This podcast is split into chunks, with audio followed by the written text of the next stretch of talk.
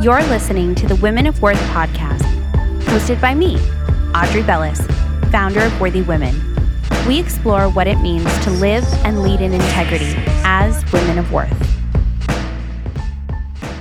We are here today with Brittany Pierce. Brittany Pierce is spearheading diversity in travel television programming, which she's going to tell us all about. She is the creator, executive producer, and host of Rhythm Abroad, the award winning travel series airing nationally on PBS and other public television stations. In Rhythm Abroad, Brittany takes viewers on a cultural odyssey as she travels the world experiencing the fun and challenges of learning the traditional or popular dance of each country visited. However, she is not a professional dancer. She is the girl next door who appreciates a good beat. Whether it's learning to tango in the pulsating streets of Argentina or learning to belly dance in Turkey, she does it all, even if she's out of her comfort zone. On the dance floor, Brittany talks to local musicians to gain a better understanding of culture through its music. She also savors the cuisine, enjoys the thrills of local activities, and uncovers the most unique places to stay and shop.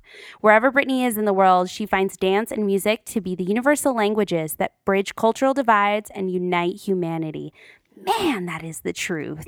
I love that. Welcome, Brittany. Thank you, Audrey. Thank you for having me. It's a pleasure, as Oh. always. I love that line. You know, bridging cultural divides and uniting humanity.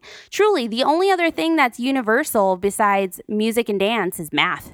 What was that from? Math? Do you, remember that line? I think it was from a I don't movie. know. I, I probably skipped out in, in high school for a minute. I'm blanking, but there's something along the lines of, um, gosh, I, I forget where I hear this or where or heard this or read it, but it's something like, "I love math because it's the same in every language," It is. and It that's is. how I feel about dancing. Right? Absolutely. It doesn't matter as long as you hear a beat and can pick up on it, whether you follow it or not. And Lord knows if you guys have seen me dancing, I pity you.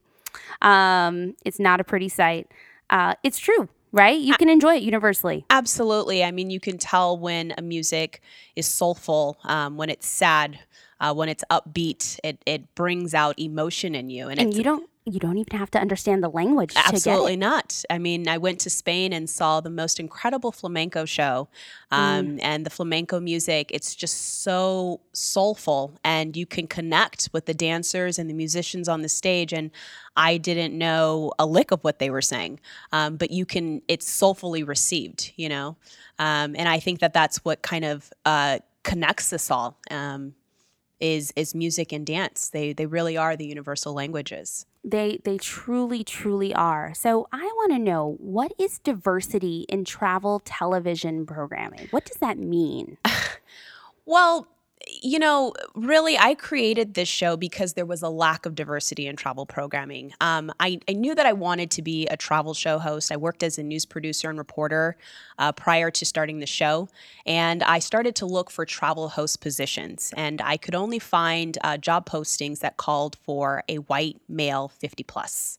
Oh gosh, now that you say that, that's actually very true. I'm trying to think of what travel show I know outside of yours that actually has a woman or somebody my age. Right. And so when we think about that, and and and I, I really could not check off one box at the time um, when I was really kind of in development and putting the idea of this show together, um, and really looking for a travel host position.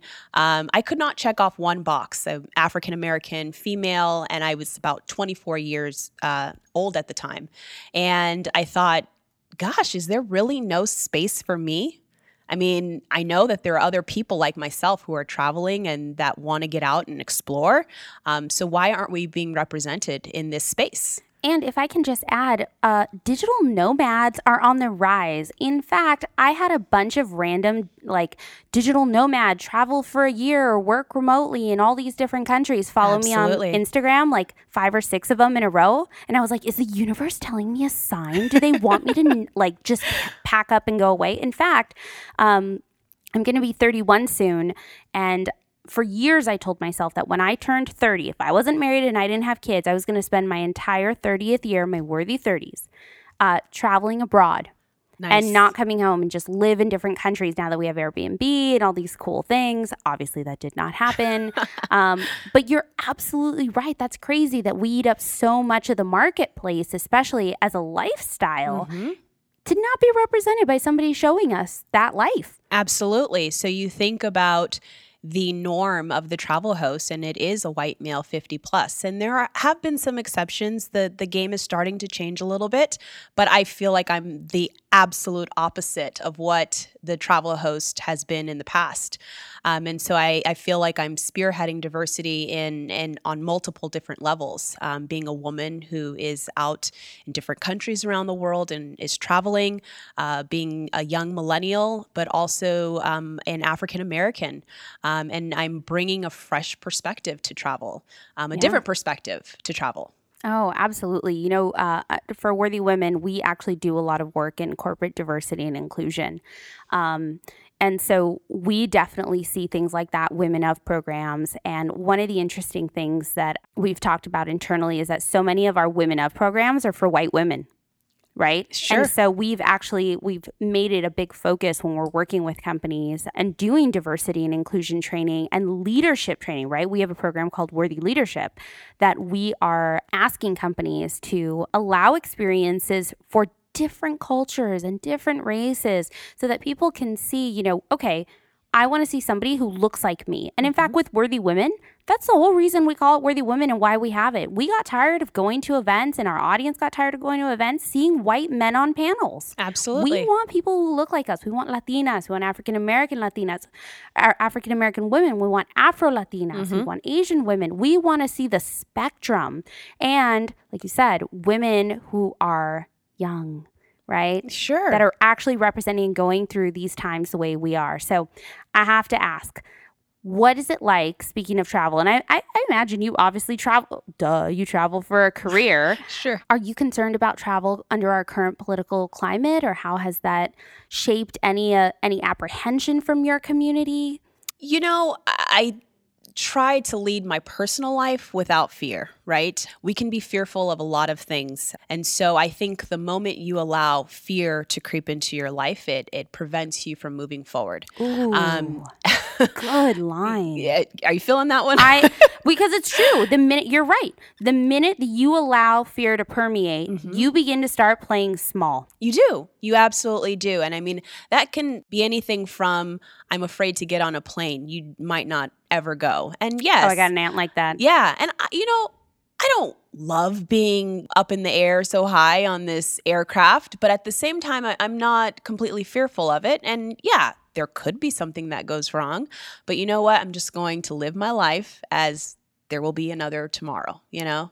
Oh my goodness. So, uh, one of my very good friends and I went to Bali and uh, incredible place, oh, incredible. It was the best. we were gone for three weeks too. It was the longest vacation either of us have ever taken. It was mine as well. I was there for a month. Oh my goodness. Yeah. And right before we left, I started watching all of like the Bermuda Triangles and when planes disappear on Netflix. and she goes, You have to stop doing this. Sure. And, you know, it's like when you watch Dr. Pimple Popper. You can't help it. You have to look. You're you're grossed out and you I'm don't want to. That you, you even know to. of Dr. Pimple Popper.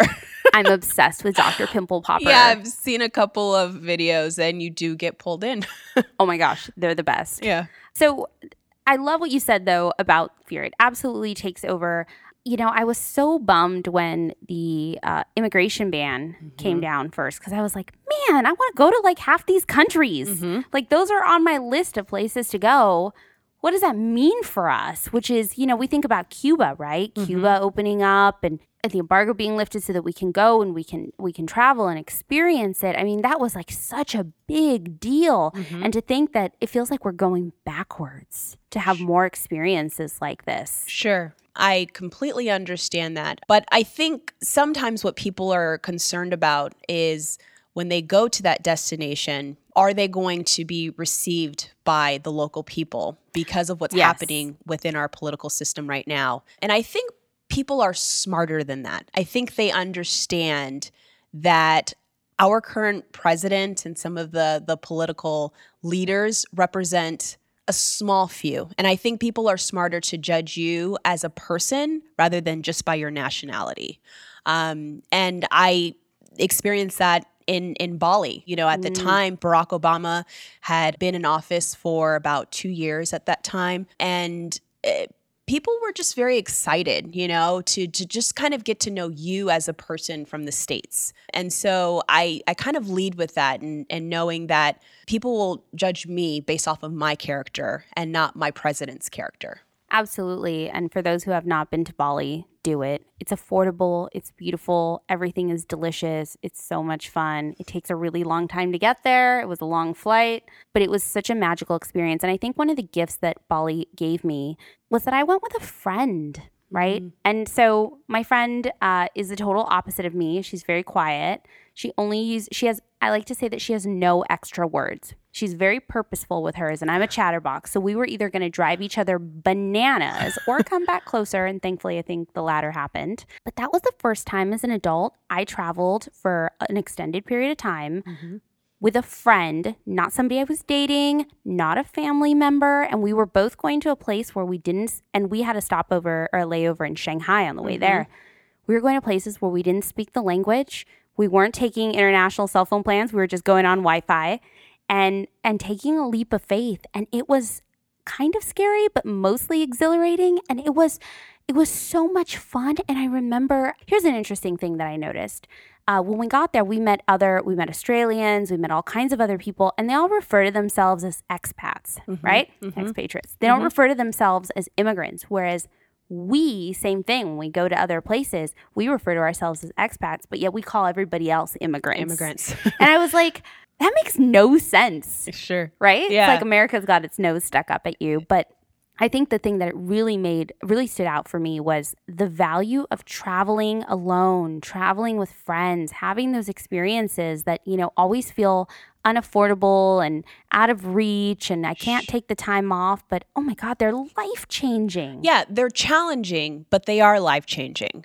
Um, I think for you to be away for extended period of time with a friend or a significant other or maybe even a family member, whoever you may be with, they can be challenging because you don't have the time to just decompress sometimes, right? right? You might not be used to being with them all the time or being thrown into these situations where you're trying to figure things out. Oh, and let me just tell you when you're traveling with somebody and you aren't sure if they're a picky eater or if they are a picky eater, mm-hmm. that is, and you're in a foreign country, that is the fastest way to get frustrated. Thankfully, my friend and I, neither of us are picky eaters. We ate everything we were adventurous eaters and that was so much fun but i was like oh thank god because if you weren't this was going to be a disaster sure i went with my best friend and she is a picky eater oh. and yeah I, we, we made it through though we made it through yeah. um, and she would allow me to try things first and then i'd be like no it's really good you should try it but yeah it's it's a challenging situation to be out of your comfort zone and travel kind of pushes you to do that but i think travel opens you up to new ways of living, mm. new ideas of, of the world. And it, it allows you to to see that at, at the very core, we are all the same, despite our differences, the nuances in our differences, right? Religion, the, the religion we might practice, or our belief systems, or how we live, or the income that we we bring in. We all want the same basic things in life. We want love. We want uh, quality um, medical care. We want to be able to provide for our families. We want our bellies full. And we want to be able to laugh and enjoy some of the things in life, you know, while we're here. And then you realize we're all part of the same species and we're not that different at all, you know? Oh, you're 100% true. And one of the things that you just said that really stood out to me is, you know, we want to enjoy ourselves. We want to play big. We want to experience things on our terms. I like to call it life by design, not by default, right? Sure. And you definitely not just live a life by design with your travel, but you know, you didn't always have this job. Like you said, you or this career, I should say. This is not a job. This mm-hmm. is a career. You have what I like to tell people that I do. I have a career that's an extension of my personality. Absolutely. And you went out and made it happen because, like you said, you were seeing job listings and you weren't seeing something that fit for you. How did you go about and just and actually do that and turn your passion into a career? Sure.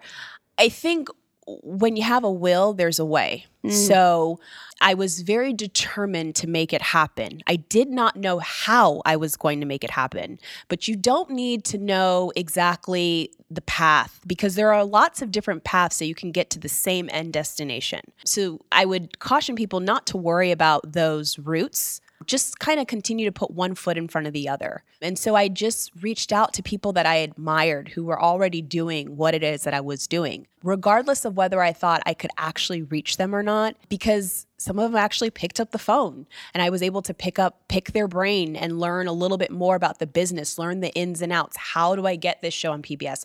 What do I need to do? And through all of that, I was able to put these pieces of the puzzle together. A lot of the producers on PBS, they're independent producers and they're approachable. It's PBS is not this network in per se. All of the stations are independent. There's no central production house. So the independent producers usually work from their own office or from their own home office or whatever the case may be. And they're passion projects. They're they're people that want to be doing this. And um, and they go out and make it happen. And that's really how Rhythm Abroad stemmed. I had an idea in my head. I had traveled to Nicaragua and I really want to go there because I'm a cigar fanatic. Oh, and you'll I love am it. Dying to go smoke cigars there. Yeah, yeah, you'll you'll love it. Nicaragua, it's sometimes overshadowed by its the country right next to it, Costa Rica, and Costa Rica is vibrant and beautiful, but Nicaragua is not to be missed. I, I feel like it's um, it's still very authentic. It's not overran by tourism yet, so if you haven't been, now is the time to go. I went about ten years ago, um, and it was my first international trip um, right outside of college. I had never been outside of the country. Me and my travel mates went to a local club, and this guy asked me to uh, dance in his broken English, and I responded in my broken Spanish. And we were able to connect with each other despite not really being able to speak one another's language. Yeah. And it was for the first time that I felt like I wasn't a traveler or a tourist, but that I was just a person experiencing the Nicaraguan life. And I had been invited to share in their culture. And it was just so liberating to be dancing amongst the people, the local people. And they were just happy that I was out there trying the dance, you know? Yes. And me and that guy danced on the dance floor for maybe, I don't know, 10, 15 minutes. But within that moment in time, we were able to connect with each other over that dance and music.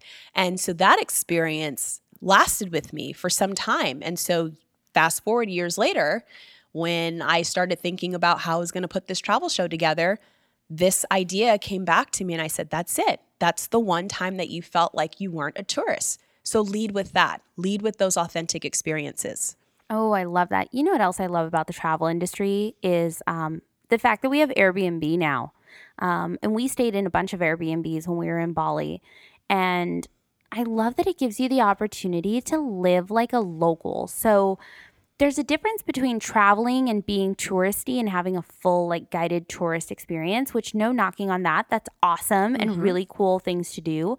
But I really love being able to plop down in a place, get a house, get a, an apartment, and live like everybody and go to the farmers market and experience the cooking and go have coffee at the local places and meet people in ways that you can't really do in hotels. Sure. I think what it's doing, um, Airbnb and and services like Uber, they're allowing people more option, right? And there are some people that are only going to go to a non an all inclusive resort and lay out on the beach. And if that's your thing, that's your thing. I've learned not to judge people in how they choose to travel. I, I encourage people to to leave the hotel and and explore and talk to the people, try the local food. But sometimes it takes a little time for people to get to that point. Right. But once they do, they're usually hooked. You know what Yeah. I mean? They're just hooked. And it's like, this is the only way I would do it now is by doing it this way and and really connecting with the people. So I went to Puerto Rico with some girlfriends of mine and we got an Uber and it was like we're able to talk to the local person who's driving us around in their personal car and and we we stayed in an Airbnb, you know, and just kind of got a different perspective of things, like you said, than staying in a hotel. You know, it's interesting you bring up Uber. When we were in Bali, we exclusively used Uber as much as possible and not the local taxis. And I'll tell you why. We felt safer. One, you're mm-hmm. not bartering or mm-hmm. you're not haggling on prices, mm-hmm. right? The taxis there didn't have meters. Mm. So it was like this argument of price. And we didn't know if we were overpaying or underpaying or what was really like a fair value. Sure. And again, we're two young women traveling in a foreign country. On the Uber app, it's actually tracking you. It's telling you where you're going to go, and the map in the app has a destination versus somebody who's getting you there and you don't know how they're getting you there. It actually encouraged us to get out of our comfort zone and explore more because it gave us a sense of safety. And I actually wrote a letter to Uber when I got back to say, this is the first time I've used it in a foreign country, even in Shanghai. Mm-hmm. And it helped me have a better travel experience, not just because I could get around, but because I felt so much safer, safer, being able to do it. That technology has allowed that. Whereas otherwise, you're getting a, in a taxi with a stranger with no meter and no GPS to tell you where you're going, trusting that they know where to go. And with a language barrier, that can be very scary, especially as a young woman these days. And Absolutely. And I think only if you're a woman can you understand that feeling of of not being safe sometimes when you yes. get into an elevator or when you're walking down a dark street or when you're getting into somebody else's car.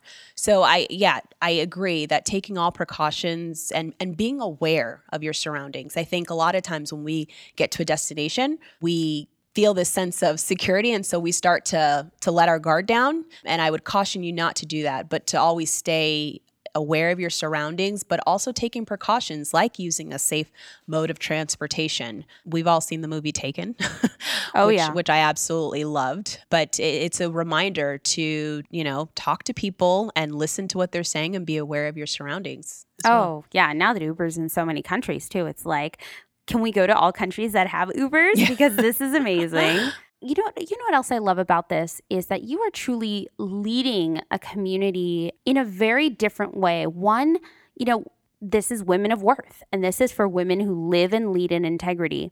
And integrity is in the content that you produce, it's how you live your life. And I love that it's that you've literally created a career from something that holds that you hold so much integrity for yourself in and keeps you grounded in something that you love and you're passionate about and driving community as you've become a more prominent leader. I mean, your show is award winning, it's in a very public place. Um, has that changed and affected how you lead your community and kind of driven the content in any particular way? Sure, I do feel a responsibility as well. I get a lot of viewers who are saying, Thank you for having this show. Thank you for representing us. Yeah. Um, thank you for being a woman that's going out in the world and uh, taking on some of these destinations that they may not have ever gone to. Thank you for showing us this part of the world, and thank you for being an African American out there um, that's on that's hosting a travel show in, in a space that that's not been done before. So I feel a responsibility to keep the show going for those people for that community. And I also feel a responsibility to bring up the next generation as well through internships and and paid uh, jobs with the the production as well. And you certainly are because, you know, women in media is certainly a hot topic. We are actually putting together a panel for our Los Angeles May City Summit that's specifically about women breaking into media, exploring media, um, and breaking down some of those barriers. So, Brittany, I have to ask you the question, uh, the golden question, or the $100 million question, however you want to frame it. What makes you a worthy woman or a woman of worth? I am a woman of worth because I exist. Mm. Um, the universe, God chose me to be here. So I know that there is a reason for that.